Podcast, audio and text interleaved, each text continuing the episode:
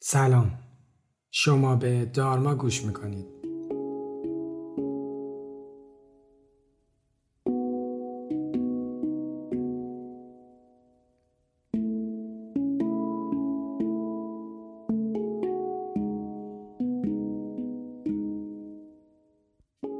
من علی دلشاد هستم و این پادکست رو با کمک تیم دارما براتون تهیه می‌کنم.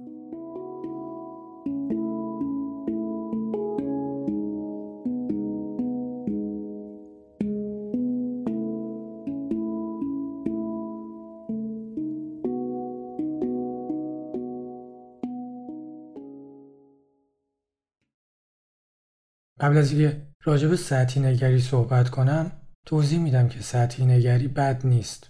یعنی در حقیقت اصلا قرار نیست چیزی رو به خوب و بد تقسیم کنیم. حتی تعصب رو هم دسته بندی نکردیم. اینجا فقط قراره با این نوع نگرش آشنا بشیم و اگر هم تصمیم گرفتیم سطحی نگر باشیم آگاهانه سطحی نگر باشیم یا آگاهانه متعصب باشیم. سطحی نگری با زود باوری یا سادلوهی مترادف نیست.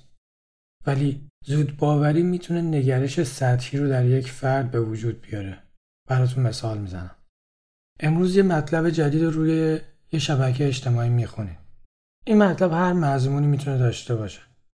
سلامتی سبک زندگی پیغام روانشناسی یا اجتماعی یه خبر سیاسی یا هر چیز دیگه اینکه شما بدون تحقیق بدون کنترل کردن منابع بدون خوندن مقاله و کتاب مرتبط با این مطلب بدون درخواست منبع این موضوع رو درست فرض کنید یا یه دوره یا همایش شرکت می‌کنیم و فکر می‌کنیم کلی چیز یاد گرفتیم و همه اون چیزهایی رو که اونجا شنیدیم راستنگاری می‌کنیم. یک مثال دیگه براتون بزنم. یکی از دوستاتون یه موضوعی بهتون میگه و شما بدون درخواست منبع و مرجع و بدون اینکه روی موضوع مطالعه کنید وقت بگذارید و تحمل کنید موضوع رو میپذیرید و حتی ممکنه با دیگران هم به اشتراک بگذارید. این موضوع رو ما بهش میگیم زود باوری و اگه مشابه این مثال ها در زندگی ما جاری باشه یک نگرش سطحی رو در ما شکل میده. حالا عکسش هم صادقه. یعنی هر چیزی رو که شما می‌بینید و میشنوید بدون اینکه منبعش رو بررسی کنید بدون اینکه راجبش مطالعه و تحقیق بکنید بدون اینکه سوال بپرسید و تحمل کنید موضوع رو به کل رد کنید و با تعصب باش برخورد کنید. چون در راستای اون چیزی که شما بدیهی انگاشتید نیست. یا با ایدئولوژی و دانسته های قبلی شما در تضاد. در دنیایی که ما الان زندگی می‌کنیم یعنی دنیای شبکه های اجتماعی که پر از پیغام های کوتاه خیلی سخت میشه از سطحی نگری دور موند.